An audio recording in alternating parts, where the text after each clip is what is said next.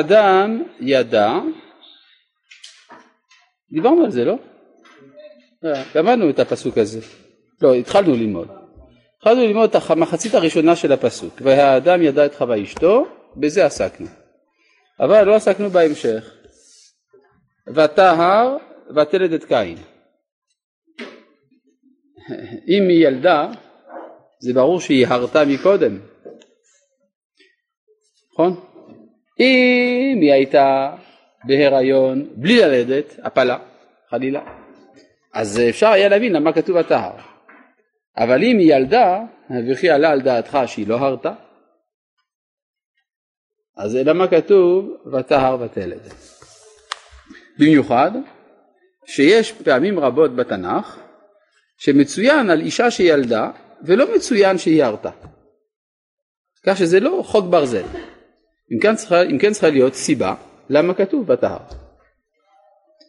קיבלתי מרבותיי שכשאומרים וטהר הכוונה שזה נושא שהוא מהותי להתפתחות התולדות. זאת אומרת שיש פה התקדמות בדרך של הגשמת המשימה של התולדות. מה זה המשימה של התולדות? למדנו בפרק ב' פסוק ד', זה ספר תולדות אדם. זאת אומרת האדם צריך להוליד את האדם, יש כאן חידוש, יש התקדמות. כן? וטהר ותלד. אם כן קרה משהו משמעותי, שינוי בזהות. לפעמים יולדים ואין שינוי משמעותי בזהות. מה שהיה מקודם זה מה שיש עכשיו, אין הבדל. מה שהיה הוא שנהיה. כשיש התפתחות יש גם הריון. כן.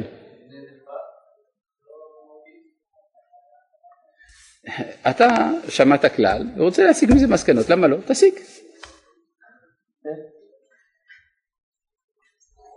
אם כי לגבי זלפה זה שלא כתוב הטהר, אמרו חלק מהמפרשים שזה בגלל שהייתה קטנה ולכן לא ניכר היה ההיריון.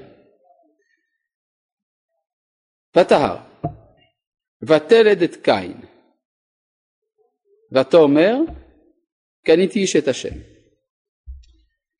את מי ילדה? לכאורה אני הייתי כותב אחרת. כלומר אם היו שואלים אותי איך לכתוב בסגנון הפשוט שלי הייתי כותב ככה וטהר ותלד בן ותקרא את שמו קין. זה הכי טוב, נכון? כמו למשל בראובן, שלאה ילדה בן ותקרא את שמו ראובן. אבל כאן כתוב ותהר את קין. זאת אומרת שהוא עוד לא הספיק לקבל שם, הוא היה קין מלכתחילה. למה? בגלל שהיותו הראשון זה עושה אותו קניין. קין, ראשון קניין. ותאמר קניתי. כלומר אחרי שהוא היה קין, אז היא אמרה קניתי. לא ש"ותאמר קניתי ותקרא את שמו קין". מדוע? בגלל שהוא הראשון שהצליח להקנות בעצם לידתו את המעמד של הורים לאבא ואימא שלו. זה דבר גדול. הוא הפך אותם להורים. מה זה כל כך חשוב להיות הורים? כי ברגע שהם הורים, הם חדלים להיות כפויי טובה.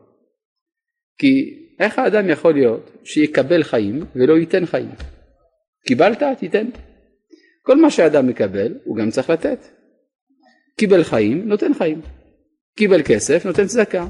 קיבל חוכמה, מלמדה, וכדומה. זאת אומרת, כל דבר שאדם יש לו, הוא משתף את זולתו בזה. ולמה זה חשוב? בגלל, כי אנחנו משתמשים במונחים שנהפכו לשגורים על ידי בעל הסולם, על הזוהר, בגלל שהנברא מקולל מעצם היותו נברא. זו קללה להיות נברא. מדוע? בגלל שאין דבר יותר טוב מאלוהים, ואין דבר יותר הופכי לאלוהים מאשר להיות נברא. וזאת מדוע? משום שהאלוה הוא מי שכל כולו רצון לתת הוויה לזולתו, מה שנקרא רצון להשפיע. הוא נותן, הוא הבורא. ואני בתור נברא, מה שמגדיר אותי כנברא זה העובדה שאני מקבל הוויה. אני מוכרח לקבל כי אני נברא. ולקבל זה רע, כי זה הופכי לבורא. אם כן, יש קללה מולדת בעצם העובדה שאני נברא. אז איך מתגברים על הקללה הזאת? אחת האפשרויות זה להתאבד, אבל זה לא התגברות. כן, כלומר אם אני מבטל את הקיום, אז פתרתי את השאלה, אבל לא נתתי, לא נתתי לה תשובה. כלומר, בעצם מנעתי את השאלה מלכתחילה. לכן יש פתרון אחר. הפתרון הוא, הפתרון המוסרי, זה לקבל על מנת להשפיע. אני מקבל כי אני לא יכול להשפיע אם לא אקבל. אם לא יהיה לי חיים, איך אני אתן חיים? אם לא יהיה לי ממון, איך אני אתן ממון? לכן אני מקבל על מנת להשפיע. ובזה אני הופך את קבלתי עצמה להשפעה. אז אני יוצא מן הקללה. וזה בעצם, והדבר הזה מורגש עוד יותר אצל האישה מאשר אצל האיש. כי אצל האישה, מטבע הדברים היא קיבלה בקרבה חיים, וזה גדל בתוכה, והיא לא נתנה כלום. ועכשיו היא יולדת, היא נותנת חיים. היא הפכה ממקבלת לנותנת, מבת לאם. ובזה היא התעלתה אפילו מעל האיש. זה מה שכתוב כאן, זה בעצם תרועת ניצחון. ותהר ותלד את קין, ותאמר קניתי איש, את השם. מה זה את? האם. כלומר אני עכשיו שותפה למעשה בראשית. איזה יופי זה להיות נברא. אין דבר יותר יפה מאשר להביא חיים. מובן? זה בעצם כאן ההצלחה של התוכנית שלה. יוצא שקין במובן אמיתי הוא הגואל. קין זה הגואל.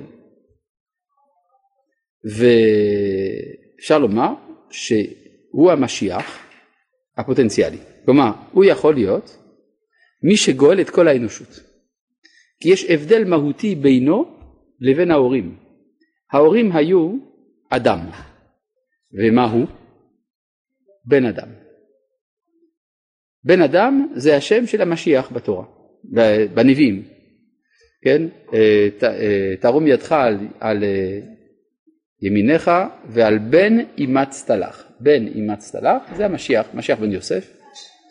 וגם בספר דניאל כשמתואר שמה המשיח נאמר וארו עם ענני שמיא כבר אנש כבן אדם עתה בא זאת אומרת שלהיות הבן אדם זה בעצם ההצלחה של התוכנית של התולדות.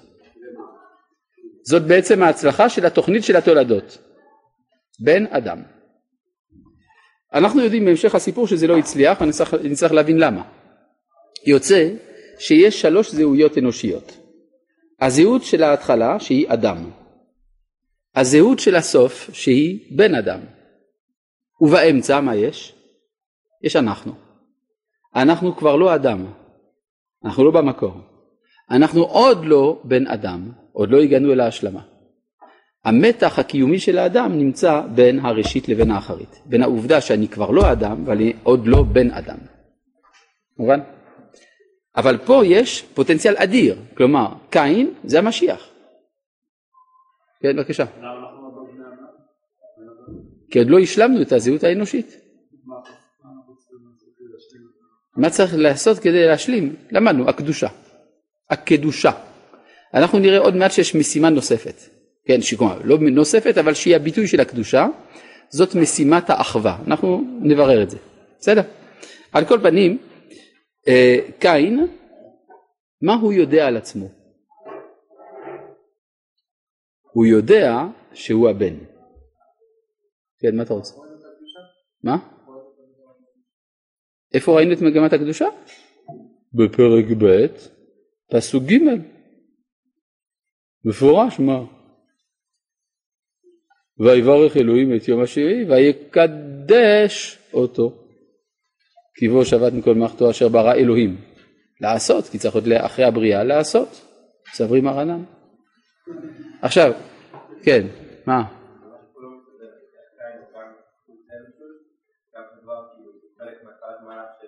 לא, הוא אמור להיות הסיום. כלומר, אם קין מצליח, הוא הסיום. של התוכנית. הכל מסתיים בקין. לפחות ככה נראה על פניו. עכשיו השאלה היא מה קין יודע על עצמו. קין יודע על עצמו שהוא הבן. הוא בן. עכשיו יש פה בעיה. הוא יודע אם כן שהוא מרכז העולם.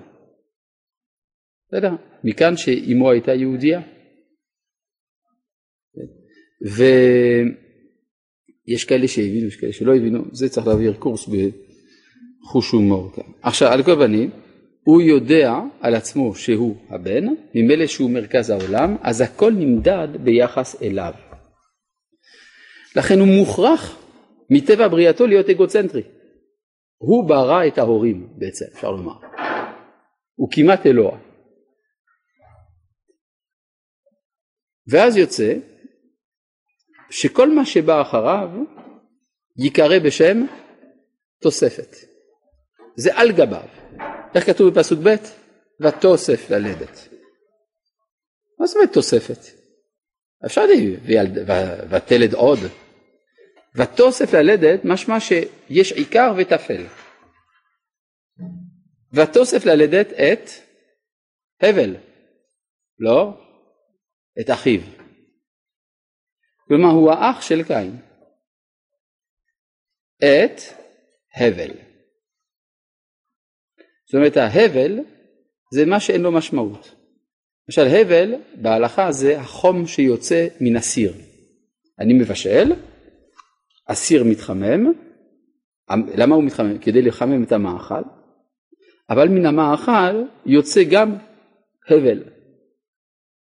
ההבל הזה הוא מיותר, לא צריך אותו, צריך שהמאכל יהיה חם, אני לא צריך את ההבל שיוצא ממנו.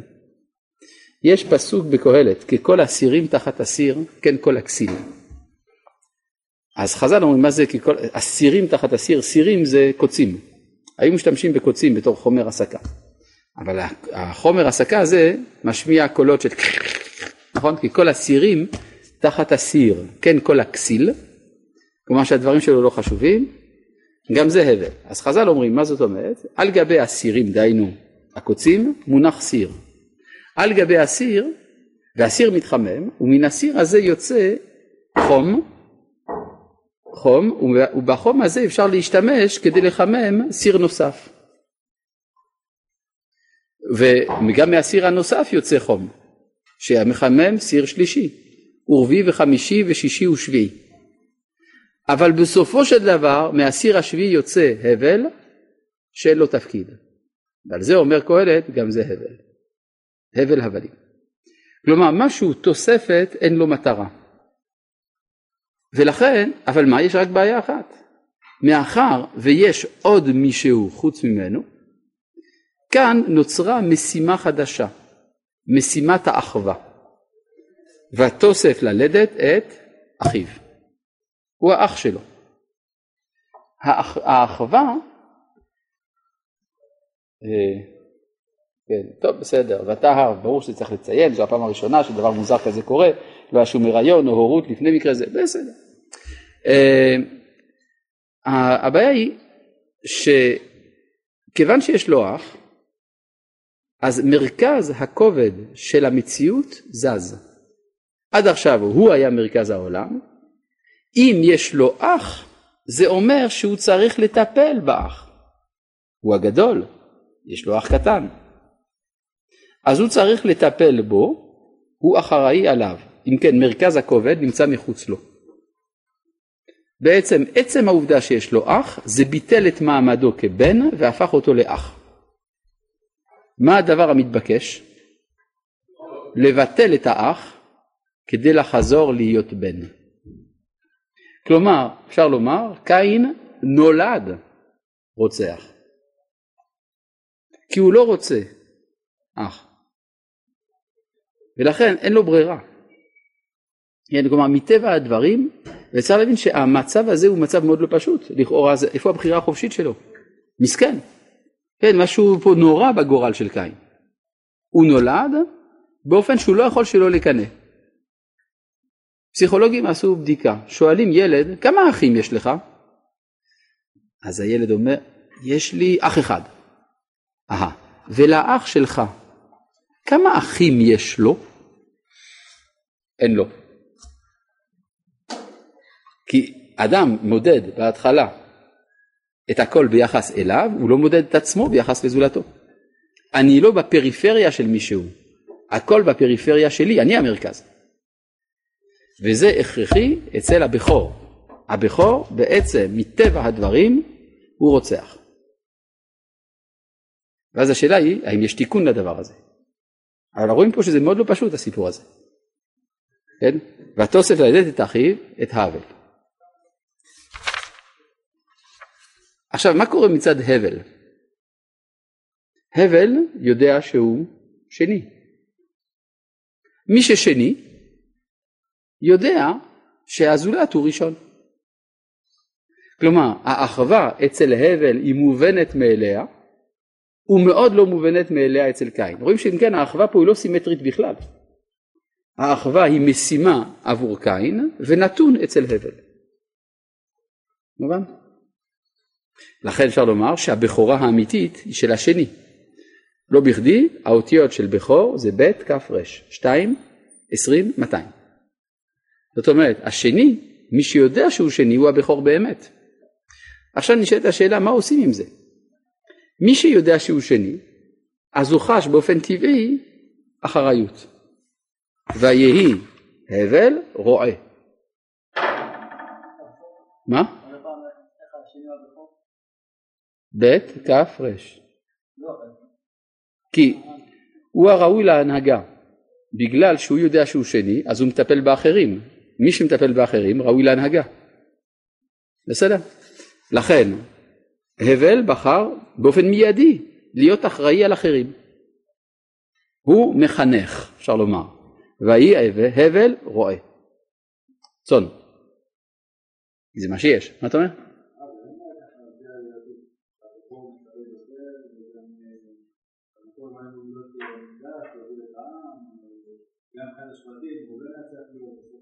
שמת לב שכמה פעמים אתה אמרת את המילה היה צריך להיות?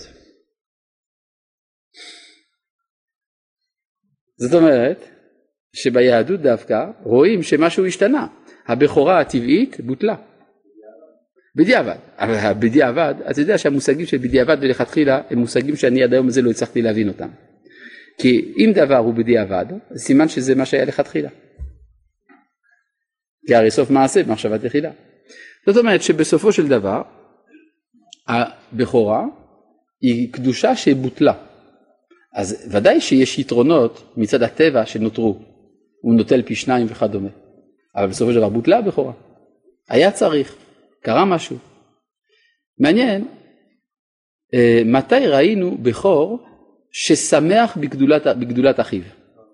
אהרון, נכון? הנה יוצא לקראתך, אהרון אחיך הלוי, הנה ידעתי כי דבר ידברו, הנה יוצא לקראתך, ורעך ושמח בליבו. זאת אומרת, אהרון הוא הבכור הראשון שהיפך את התכונה של הבכורה. אם הוא היפך את התכונה של הבכורה, אז הוא ראוי להנהיג. הוא מידת הדין שהפכה למידת הר חסד, זה הכהן. בסדר? עכשיו בואו אה, נחזור אחורה אל תקופת קין והבל. ויהי הבל רועה צאן. אם כן הוא המנהיג. המנהיג האחראי. וקין היה עובד אדמה.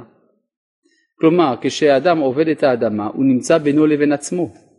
שימו לב איך כתוב עובד, עין, בית דלת, חסרה פה אות. ו', צריך לכתוב עין ו' בית דלת. אז צריך לקרוא את זה עבד. כלומר, הוא עובד כמו שעבד עובד. זאת אומרת, הוא עובד כי הוא משועבד. הוא נמצא בינו לבין עצמו, קבוע בקרקע. ויהי מקץ ימים. והיה ו... מה? יש שני אופנים להתייחס אל האדמה, או שאתה עובד או שאתה עבד. כלומר, האם יש אדנות של האדם על אדמתו, ואז בעצם הוא מרומם את האדמה אל מדרגתו, או שהוא משועבד לסדר הטבעי. למה דווקא קין היה עבד? בגלל שאין לו למי להתייחס.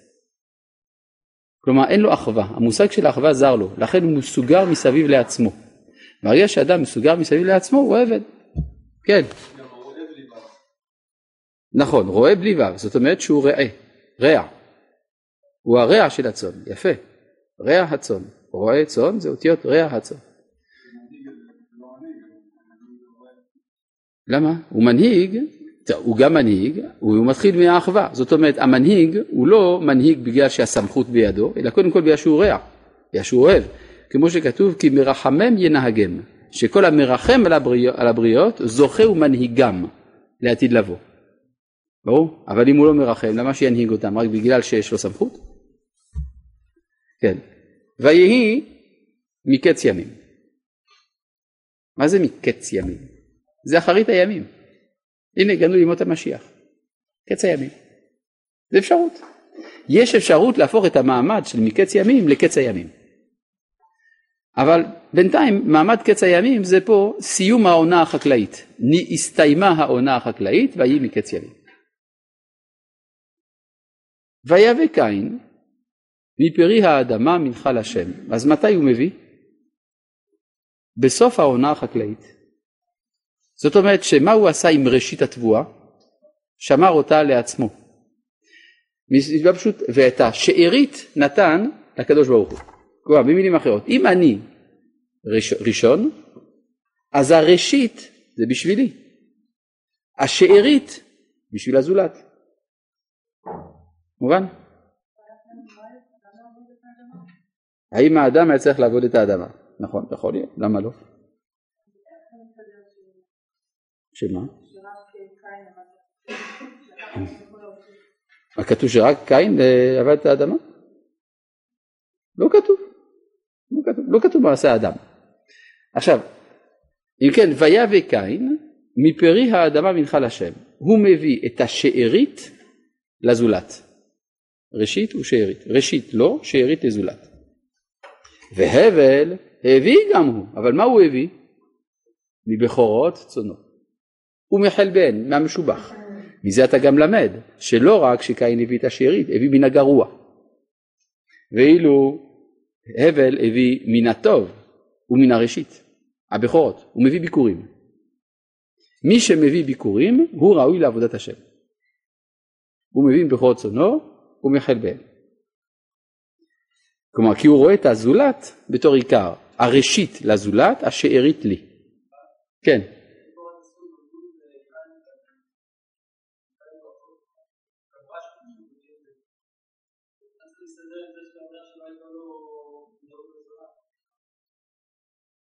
אתה אומר מספר דברים שצריכים בירור. אתה אומר שלפי תורת הסוד נולדה עם קין אחות. למה אתה אומר שזה בתורת הסוד? זה גמרא מפורשת. מדרש מפורש. זה בתורת הנגלה. מה? מה? נכון, עלו איתה שניים, ירדו שבעה, גם להבל נולדו שתי אחיות. אבל זה לא נקרא זולת, זה אחרות. כי זה בין, הבן, בין הבן לבין הבת אין תחרות. כי הם בעלי גורלות שונים. מה שאין כן בין בן לבן יש תחרות, כי הם מתחרים על אותו גורל. כן? יש פה הערה.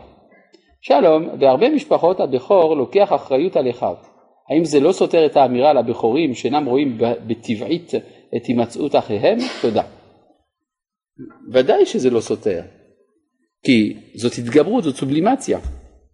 זאת אומרת, התת מודע הוא פועל באופן שהבכור יש לו קושי עם אחיו, ויש פיצוי לקושי הזה, זה ההנהגה. כן. עידוד.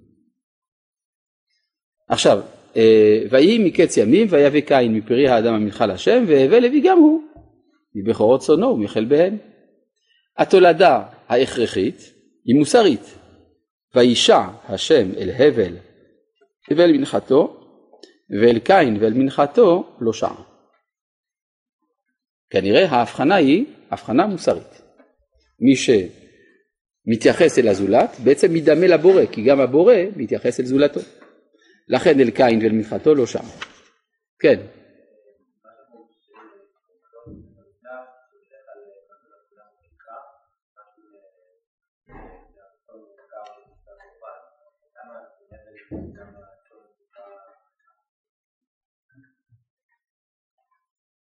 למה פה הצאן נקרא מנחה ולא קורבן? מצאנו גם בעלי חיים שנקראים מנחה, למשל קראנו השבוע, מנחה היא שלוחה לאדוני לעשו, קח נא את מנחתי אשר הובאת לך. שם מדובר בבעלי חיים, לא? ככה אני... כתוב מנחה, כן? לא יודע, אם כי באמת יש דמיון בין הבל לבין יעקב, אז יכול להיות שיש איזה קשר. יכול להיות שאצל אה, הבל בעלי חיים הם עדיין במדרגת הקדושה שיש במנחה. יכול להיות. כן, מה אתה אומר?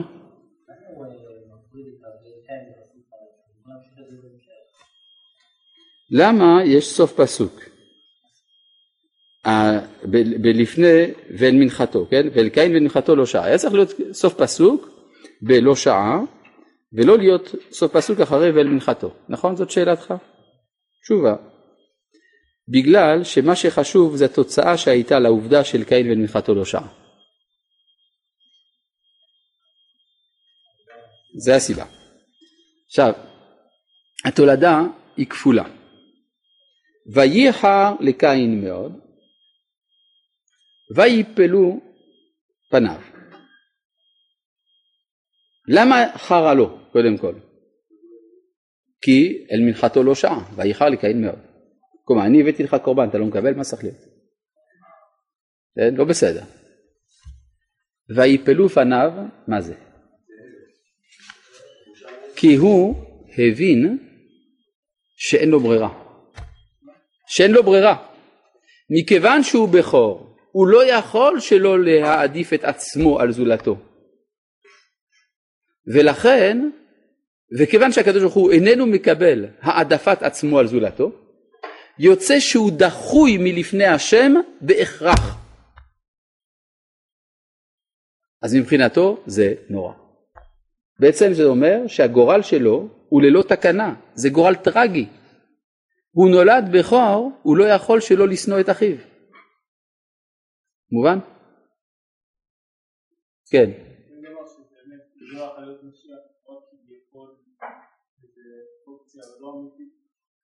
אני לא יודע. למה אתה אומר שהוא אופציה לא אמיתית להיות משיח? הקדוש ברוך הוא גוזר, צדיק מבטל. אז יש פה איזה, ודאי שהוא יכול היה להצליח. כן? עכשיו, העניין הוא שכשאנחנו אומרים את הדברים האלה, זה נראה סותר לעיקרון מאוד מאוד ברור ביהדות, שהוא הבחירה החופשית. כלומר, אדרבה, אתה מתחיל בנתונים גרועים? אז זה עוד יותר טוב, אם אתה תתגבר, יש לך יותר זכות. אז מה אתה מתלונן על זה שיש לך נתוני פתיחה גרועים? נתוני פתיחה גרועים? עכשיו תצליח.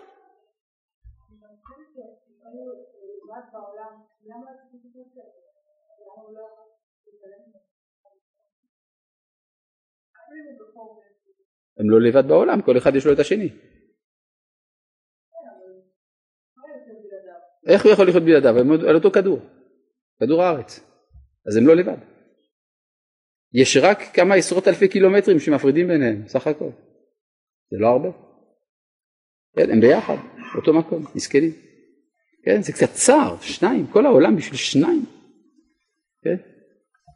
אבל, אה, אז אם כן, כשאני קורא שקין מצטער על מעמדו, על נתוני הפתיחה, אני תמה, אדרבה. יש לך קושי, קושי התחלתי, תתגבר, ויש לך זכות אדירה, אתה יותר גדול מהבל. ואז אתה תהיה באמת המשיח. אז איך אפשר להבין את זה? מה? הוא לא ידע את זה. יפה. אף אחד לא גילה לו שיש לו בחירה חופשית. שיש לו בחירה חופשית. אף לא אחד גילה לו שיש לו בחירה חופשית. מה יעשה? ויאמר השם אל קין, למה חרה לך ולמה נפלו פניך? מה? לא. בחירה חופשית זה נתון, זה לא דבר שמקבלים. זה, אני נולד עם זה, אני חופשי בין שאני רוצה בין שאני לא רוצה. אבל הוא לא יודע את זה, כיוון שהוא לא יודע, אז רע לו, כי הוא חושב שאין לו אפשרות של בחירה.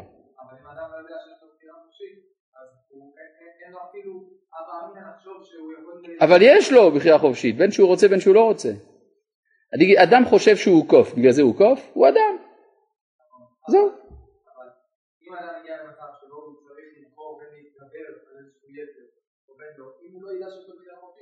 לא. אבל יכול להיות שהוא יתייאש מראש, אבל זה לא אומר, שהוא לא יד... זה לא אומר שאין לו בחירה חופשית, אלא יש לו נסיבות מקילות, אתה אומר. לא, היא נמצאת אצלו בפועל, רק הוא לא יודע עליה. הוא לא יודע שהוא בוחר להתייאש. ידוע שייאוש זה דבר שבוחרים בו, זה לא דבר נתון. כן, איך אה, אמרו, ייאוש, ככה הרב אברום שפירא תמיד אומר, ייאוש שלא מדעת. ישן דעת. לא, זה בעצם, רבי מקוצקי אומר את זה, כן. מה אתה אומר? אבל אתה בוחר בייאוש, בחירה, רק מאחר ואתה יודע שיש לך אפשרויות. אבל זאת האמת, מה אני אעשה? זאת האמת שיש לו בחירה. ועשוי בו חסד שגילו לו את זה, הנה גילו לו.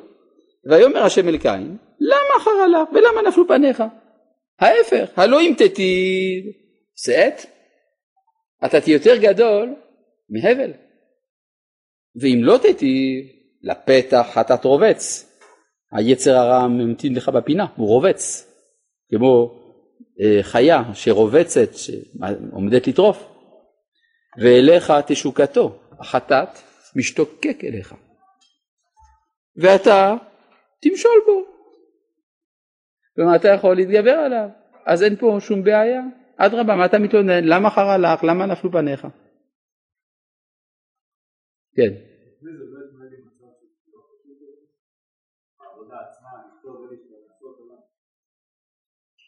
אף אחד לא אמר לו שלשתול או לא לשתול, לעשות או לא לעשות, זה, זה, זה בחירה חופשית. כי בחירה חופשית משמעותה בין טוב לרע. הרי שם בעלי חיים שגם כן שוקלים את עצמם, שוקלים את הצעדים שלהם, אם לטרוף או לא לטרוף, להתחבא או שלא להתחבא, לשתות או שלא לשתות. אבל זה לא טוב ורע, טוב ורע זה הבחנה מוסרית. כלומר, מה שקין אומר זה שכל זמן שאין לי בחירה חופשית, אני גם לא ישות מוסרית. אם אני לא ישות מוסרית, אז למה, לא אישיות מוסרית, אז למה לא רוצים את מנחתי? אני הרי מוכרח להיות כזה, אני מוכרח להיות אחד כזה שמביא את השארית ולא את הראשית. מובן? כן. לא. טוב, אולי. אבל אצלי זה כתוב ככה. טוב. לא יודע, לי זה לא מפריע. טוב. ויאמר קין אל הבל אחיו. כלומר, ברגע שקין שמע את הדבר הזה, הוא הבין שיש בידו לשנות את מצבו. ועכשיו יש לו משימה. מה המשימה? האחווה. בואו נראה. ויאמר קין אל הבל אחיו ויהי בהיותם בשדה. כן? אני שוב חוזר. ויאמר קין אל הבל אחיו ויהי בהיותם בשדה. מה הוא אמר לו? אז הרי כתוב, ויאמר קין אל הבל אחיו, בוקר טוב. אבל לא כתוב. אמר לו ויהי בהיותם בשדה. זה יכול להיות, רגע, יכול אמר לו ויהי. יכול להיות, יפה, הוא אמר לו שהוא אחיו. ויאמר אל הבל, קין אל הבל, אחיו. הוא אמר לו שהוא אחיו, ניסה להיות האח שלו.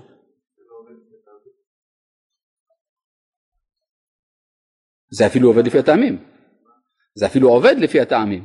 ויאמר אבי קין אל הבל אחיו, ומה כתוב שם? אתנח או אתנחתא, תלוי, נכון? זאת אומרת שכאן נעצר המשפט, היה צריך להיות כתוב ויאמר אל הבל אחיו זקף קטון ורק אחרי זה הביאו אותם בשדה. וכאן אתה רואה שאדרבה, המשפט מסתיים פה, אז כאילו ויאמר כן אל הבל אחיו, סוף משפט. מה הוא אמר לו? שהוא אחיו. או שהוא ניסה להגיד משהו ולא הצליח. כלומר, מה זה האלימות? מה זה הרצח? זה דיבור שהתחיל ולא הסתיים. הוא ניסה לדבר. אגב, זו התפתחות חיובית. כי, כי אדם וחווה ראינו שהם לא דיברו בכלל. מה הייתה התוצאה? שניהם מתו. כאן אחד מנסה לדבר, אז רק אחד מת והשני חי. יש התקדמות. בסדר? יש התפתחות. אבל זה הפעם הראשונה שיש אדם שמנסה לדבר עם בן מינו. אתם מבינים מה שזה אומר? להתייחס אל השני כאל אישיות. יש עוד אני מחוץ לאני שלי. ויאמר קין ללבל אחיו. מה הוא אמר לו? אפשרות ראשונה לומר שהוא אחיו. אפשרות שנייה שהוא אמר לו ויהי. מה זה ויהי? צרות. צרות, כן. או יכול להיות שהוא אמר לו ויהי בהיותם בשדה. כלומר, המדרשים ראו כאן את התוכן של השיחה ביניהם, ויהי בהיותם בשדה. או אפשר לומר שהצרה הייתה שהדיבור היה בשדה. השדה הוא המקום שבו הדברים משתנים, זה הזירה של ההתפתחות. ממילא גם זה הזירה של הסכסוך. כל אחד מאיתנו רוצה את השדה. אז מה, מה הם רבו? הם רבו על השדה. ומהי השדה? אז המדרשים מציעים את כל הגורמים הקיימים לצרות, לתחרויות. יש מי שאומר שדה שכיוון שקין היה אה, בשדה והבל היה בצאן והוא ראה שקין לובש צמר. אמר לו תחזיר את זה מיד זה שלי. אמר לו קין אם כך שהכבשים שלך יעופו באוויר השדה זה שלי. כלומר זה היריבות הכלכלית בין בעלי אה, בין הנוודים לבין בעלי הקרקעות. וצריך אז לברר מי פה הקפיטליסט ומי פה הפרולטר. אבל הכוונים יש יריבות מעמדית שהיא הגורמת לאלימות בעולם. מובא במדרש ובמרקס. ואפשרות שנייה, שדה זאת אה, האחות השנייה של הבל. הרי ראינו, בקין כתוב ותלד את קין, את, משמע שיש עוד מישהו. מי זה המישהו הזה הנוסף? אחותו. למה זה אחות ולא אח? את. את לשון את, זה מי שאומרים לה, מי שאומרים לה את. ותלד את קין, אחות עם קין. זאת אומרת זה בראשית האנושות, כמו שאדם וחווה נבראו כל אחד עם בן זוג, בת זוג, זכר ונקבה, זה חוזר על עצמו בדורות הראשונים. לקין יש אחות, להבל שתי אחיות, את אחיו, את הבל. מובן, כי אצל הבל יש תמיד תוספת, יש מה שמיותר, הרי בשביל לעשות זוג מספיק איש ואישה, למה שתיים? שתי בנות. יש פה בת מיותרת. מתחילים לריב על המותרות. שקין אומר, הבת השנייה היא שלי, האחות השנייה היא שלי, והבל אומר לא, היא שלי. כלומר, יש להם תחרות על רקע אה, מיני. זה גם, זה כתוב במדרש ובפרויד. יש דעה שלישית, לא, הם רבו על, על חווה הראשונה, על האימא שלהם. כל אחד טען ליתר אהבה מצד אמו, יש אדיפוס כפול. ובגלל האדיפוס הכפול זה מגיע גם לרצח. כתוב במדרש, וגם בפרויד. יש בכלל אומרים לא, מה פתאום, שדה זה בכלל לא זה, שדה זה, זה הר הבית. הם אמרו תראה, בוא נחלק את כדור הארץ לשניים, צריך להעביר בשביל זה גבול, חצי שלי, חצי שלך. איפה הגבול עבר? בירושלים, כרגיל. וקין אה, אמר, אני רוצה את המקום של המזבח שבו התקבלה מנחתך. זה הר הבית. הבל אומר, מה פתאום, אני הקרבתי שם. ויהי בהיותם בשדה, שנאמר, ציון שדה תחרש. כלומר, יש מניעים של פנאטיות דתית שהם הגורמים של האלימות. עכשיו, מה כל המדרשים האלה רוצים לומר? כל המדרשים האלה רוצים לומר שאנחנו מכירים את גורמי המלחמה בעולם. אנחנו יודעים איך זה פועל, יש תפקודים בתוך הנפש, ולמרות כל זאת היה אפשר להתגבר. כן, מה אתה אומר? האם הבל ניסה לדבר עם קין? זאת השאלה, אני עוד לא יודע. אני משער שכן, אבל אני צריך הוכחות מהפסוקים. כן. האם חווה דיברה עם קין?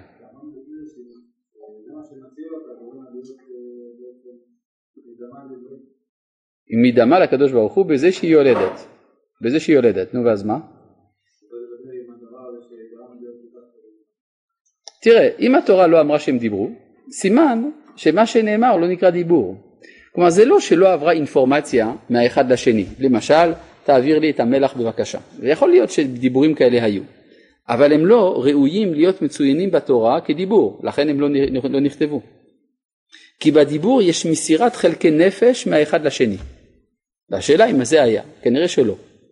כאן קין ניסה, אפשר לומר לשבחו של קין שהוא ניסה. ויאמר קין אל הבל אחיו, כן. ותאמר קניתי איש את השם, למי היא אמרה את זה? לעצמה כנראה, היא אמרה, כן? ויאמר קין אל הבל אחיו, ויהי בהיותם בשדה. וזה לא הלך. ויקום קין אל הבל אחיו ויהרגהו. שימו לב לביטוי, אל הבל אחיו, הוא היה צריך להתגבר על האחווה. ויש דבר שאני לא הבנתי, מה זה ויקום קין? לקום זאת פעולה של שינוי מצב. איפה הוא היה לפני שהוא קם? יש כמה אפשרויות, או שהוא ישב, כן? יש לשבת לקום, לשבת לקום, ויש לשכב ולקום, בשוכבך ובקומך. כן, מה אתה אומר? זה רק אולי מציין מאמץ, כלומר זה לא בא לו בקלות, לא בטבעיות, כן. הוא- היה צריך להתגבר על משהו, כן. נכון, הוא קם, הוא קם עליו. אבל כדי, אני חושב שזה כן משנה. כן, אז מה, הזרם הטבעי שלו? הזרם הטבעי שלו היה כנראה לשכב. כי לקום זה המאמץ הגדול, וההפך של המאמץ הגדול זה השכיבה. ו... כן, זאת אומרת, כן, אבל אם אני מציין את הנטייה שלו לרצוח, איך אני אציין אותה בתור תנוחה? בתור שכיבה. וחז"ל אמרו, שמה זאת אומרת ויקום? שהוא שכב. איפה הוא שכב? תחת הבל. מדוע? משום שהבל היה חזק. כשהבל ראה שקין בא אליו, אז הוא הפיל את קין על הרצפה, על הארץ. ואז מה, מה מתבקש? הקם להורגך, השכם להורגו. אז אם כך, הבל, מה היה צריך לעשות? להרוג את קין. אני לא יודע. ויקום קין אל הבל אחיו, זאת אומרת שהבל היה מעליו. אז איך קין יכול היה להתגבר? התחילו לדבר, והדיבור היה אלים. הבין הבל שהוא בסכנה, הפיל את קין על הארץ. אז איך אה, קין יכול להתגבר? אמר לו קין להבל, כנראה הוא יכול רק על ידי דיבור. מובא כך במדרש, אמר לו, אחי, אם תהרוג אותי, מה תספר להורים שלנו? אמר לו, אתה צודק, עזב אותו, ויקום קין אל הבל אחיו וירגיעו. עכשיו אנחנו מבינים פה דבר מאוד עמוק. מה החטא של הבל? מה? לא, זה לא רחמנות יותר. הוא ייחס את סולם הערכים שלו לקין. כלומר, קין השתמש בסולם הערכים של הבל כדי להרוג את הבל. אמר לו, תאמין לי שאני כמוך. איזה חטא זה? זה חטא בחינוך. זה טעות בחינוך. המחנך צריך לדעת את מצ- מצבו של החניך. הבל, כיוון שהוא הרועה, אצלו שגגת תלמוד עולה זדון. הוא לא לימד נכון. לכן גם העונש של הבל היה יותר קשה מהעונש של קין. העונש של קין מה היה? נע ונד תהיה בארץ. מה העונש של הבל? מת. עכשיו זה לא כל כך פשוט הדבר הזה. אם זה נכון מה שאמרתי, זה כבר מתחיל לעורר שאלות לגבי מעמדו של קין. קין הוא רוצח או שופט?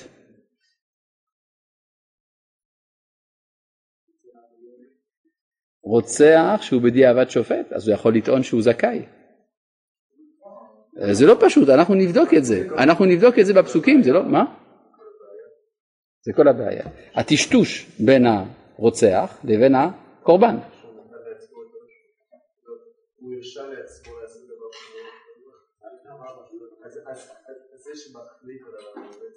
אה, אז זאת שאלה. כן, זה נכון מה שאתה אומר, אבל זה נצטרך להוכיח מהפסוקים. כן, כן, מה אתה אומר?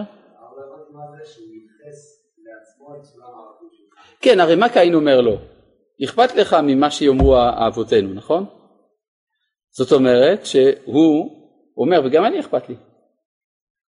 ולכן אל תדאג, אם תעזוב אותי אני לא אהרוג אותך, כי הרי אותה טענה יכולה להיות כלפיי. אם אני אהרוג אותך, מה, תגיד, מה אני אגיד להורים שלי? אז אם כך, הבל חושב שהגענו אל הגשר של האחווה, ולכן הוא אה, מקיים, אה, אפשר לומר, אה, הסכם הבנות עם קין. ברור? כלומר, קין תחת ידו, והוא החליט שקין צדיק. מדוע? כי הערכים שלו מן הסתם נמצאים גם אצל זולתו. זה טעות בחינוך. כמובן שאנחנו לא רומזים לשום דבר, אנחנו רק לומדים פסוקים בתורה. כן? הלאה. אגב, כל זה כתוב מפורש במלך האריות. צריך להבין שהיום בספרות, גם הספרות הקולנועית וכדומה, יש הרבה מוטיבים נוצריים שחדרו. שלעשות צדק זה בסופו של דבר רע, ואין לך לעשות זאת אלא כשכלו כל הקיצים ואין לך ברירה ואתה בעצמך עמדת בסיכון ממשי ואפילו בפציעה מכוח הרשע. ואז בדלת ברירה אתה הורג אותו. זה חשיבה נוצרית שאומרת שהחסד הוא המוסר והצדק לא. אלא הצדק זה הכרח. שמעתי פעם מפקד בצה"ל שאמר אנחנו צריכים למצוא את דרך האמצע בין המוסר לבין צורכי הביטחון. שימו לב למשפט המושחת. זה בעצם אתה אומר אני רשע. אתה מרשה לעצמך להיות רשע. אם זה, אם זה רשע לעסוק בביטחון, אז עדיף שתתאבד. למה, למה שזה יהיה מותר? בעצם אתה אומר שלנצח זה רע. שהצדק ינצח זה רע. טוב. אה, אז אם כן, פה נעשה הרצח. עכשיו אפשר, אפשר גם להבין את זה אם אנחנו נחזור אל המעמד המחשבה של קין לפני שנתגלתה לו הבחירה החופשית. אפשר לומר שהפרשנות שלו לקבלת הקורבן של הבל יכולה להיות אחרת לגמרי ממה שאנחנו מבינים. הרי אנחנו נתנו פרשנות מוסרית. מדוע הקדוש ברוך הוא שעה אל מנחתו של, אל הבל ואל מנחתו? בגלל מדרגתו המוסרית של הבל, שממילא השפיע גם על מנחתו. לכן כתוב אל הבל ואל מנחתו. ואל קין ואל מנחתו לא שעה, לא רק המנחה עצמה. אבל אפשר לפרש שהכל רק בגלל המנחה. כלומר, יאמר לעצמו קין, אני הבאתי מן הצומח. הקדוש ברוך הוא לא רצה. האח שלי הביא מן החי, והקדוש ברוך הוא רצה. סימן שמה הקדוש ברוך הוא אוהב יותר? מה שיותר חי. אז אני אביא לו את האח שלי. גם זה עוד יותר חי. כן, זה רציני, אדם. לא. איך אני מדייק את זה? לא, אני אומר שזאת האפשרות, זה לא מהפסוקים, זה אפשרות. כלומר, ייתכן מאוד שקין איננו מתייחס אל המדרגה המוסרית שהייתה הסיבה של העדפת הבל, אלא רק אל התוכן של המנחה. והראיה שבסוף הוא מביא אדם. בסדר?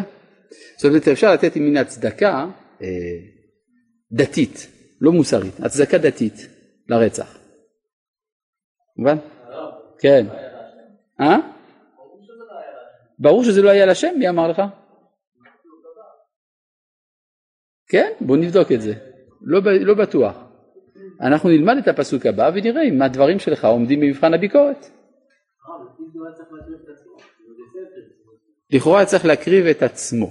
תראה, סך הכל הוא הביא צמחים שהם לא הוא. הוא הביא, הבל הביא בעלי חיים שהם לא הוא. אז צריך להביא אדם שהוא לא הוא. האם היה רוצה להקריב את האדם הראשון? זה גם היה יכול להיות. זה מה שהיה תחת ידו, אחיו. כן? אה? למה הם הביאו מנחה? הם הביאו מנחה כי הם הרגישו שחייבים לתת משהו למי שנתן לי את החיים. כלומר זה נקודה טבעית באדם. הקורבן זה הדבר הייתי אומר כמעט הכי ספונטני שיש בבני אדם מאז ומעולם. התפילה לעומת זה היא דבר מאוד מאוחר בתולדות האנושות. כן, זה לא דבר מובן שאני יכול לקיים שיח עם הבורא, אבל לתת לו אני יכול. פסוק ט' מי שהביא אותם לעולם זה ההורים שלהם, לא רק, את השם כתוב. את השם. זאת אומרת שלושה שותפים באדם, נכון? ואתה אומר קניתי איש את השם. שלושה שותפים יש באדם, אבי ואמו והקדוש ברוך הוא. אז הם צריכים להביא מנחה אולי גם להורים שלהם. יכול להיות. איך הם ידעו איך מביאים מנחה? כמו שאתה מביא מנחה לאדם, ככה אתה מביא מנחה לשם. איך אתה מביא מנחה לאדם? אתה שוחט לפניו כבש, אתה אומר תאכל. נכון? אז לקדוש ברוך הוא גם כן נותנים כבש, והוא אוכל. הוא שולח את האש. הרי כתוב וישע השם אל קין, איך, אל, אל, אל הבל, איך הוא שעה? ירדה אש מהשמיים, בסדר? זאת אומרת אכל, אותו דבר. יש אומרים שהחטא של הבל בגלל זה, שהחטא של הבל היה שהוא הסתכל על האש הזאת, הסתכל בשכינה, כמו חטא נדב ואביהו. פסוק, מה? כן, טוב, אני לא אמרתי את זה בתור הפרשנות המרכזית. פסוק ט' ויאמר השם אל קין, אי הבל אחיך. למה עשית את זה? ויאמר, לא ידעתי, השומר אחי אנוכי? מאחורי השאלה הזאת מסתתרת הבנה מאוד מיוחדת. השומר אחי אנוכי? מזה משתמע שיש מישהו אחר שהיה צריך לשמור עליו. לא אנוכי, אלא אתה. אתה שקוראים לך אנוכי השם אלוהיך. אבל אם אתה לא רצית שאני אהרוג את הבל, אז למה נתת לי לעשות את זה? היית צריך, בזמן שאני חנקתי אותו, לשתק לי את האצבעות. לא שיתקת אותי, סימן שאתה מעוניין. אז מה אתה בא אליי בטענות? ברור שעשיתי את רצונך. אם עשיתי רצונך זה סוג של קורבן גם. ברור? טענה יפה. מה? לא ידעתי למה אני צריך להכריע פה במשהו. כלומר, למה אני צריך להכריע שמעשה זה הוא טוב, מעשה זה הוא רע. נכון, יש לי בחירה חופשית, אבל שני הדברים, גם הטוב וגם הרע, שניהם רצונך. עשיתי מה שאתה רוצה בעצם. אז בסופו של דבר תגיד לי תודה, נעשה רצונך על ידי. השומר אחי אנוכי. טענה מעניינת מאוד. מה הקדוש ברוך הוא ישיב על זה? את זה נראה בפעם הבאה.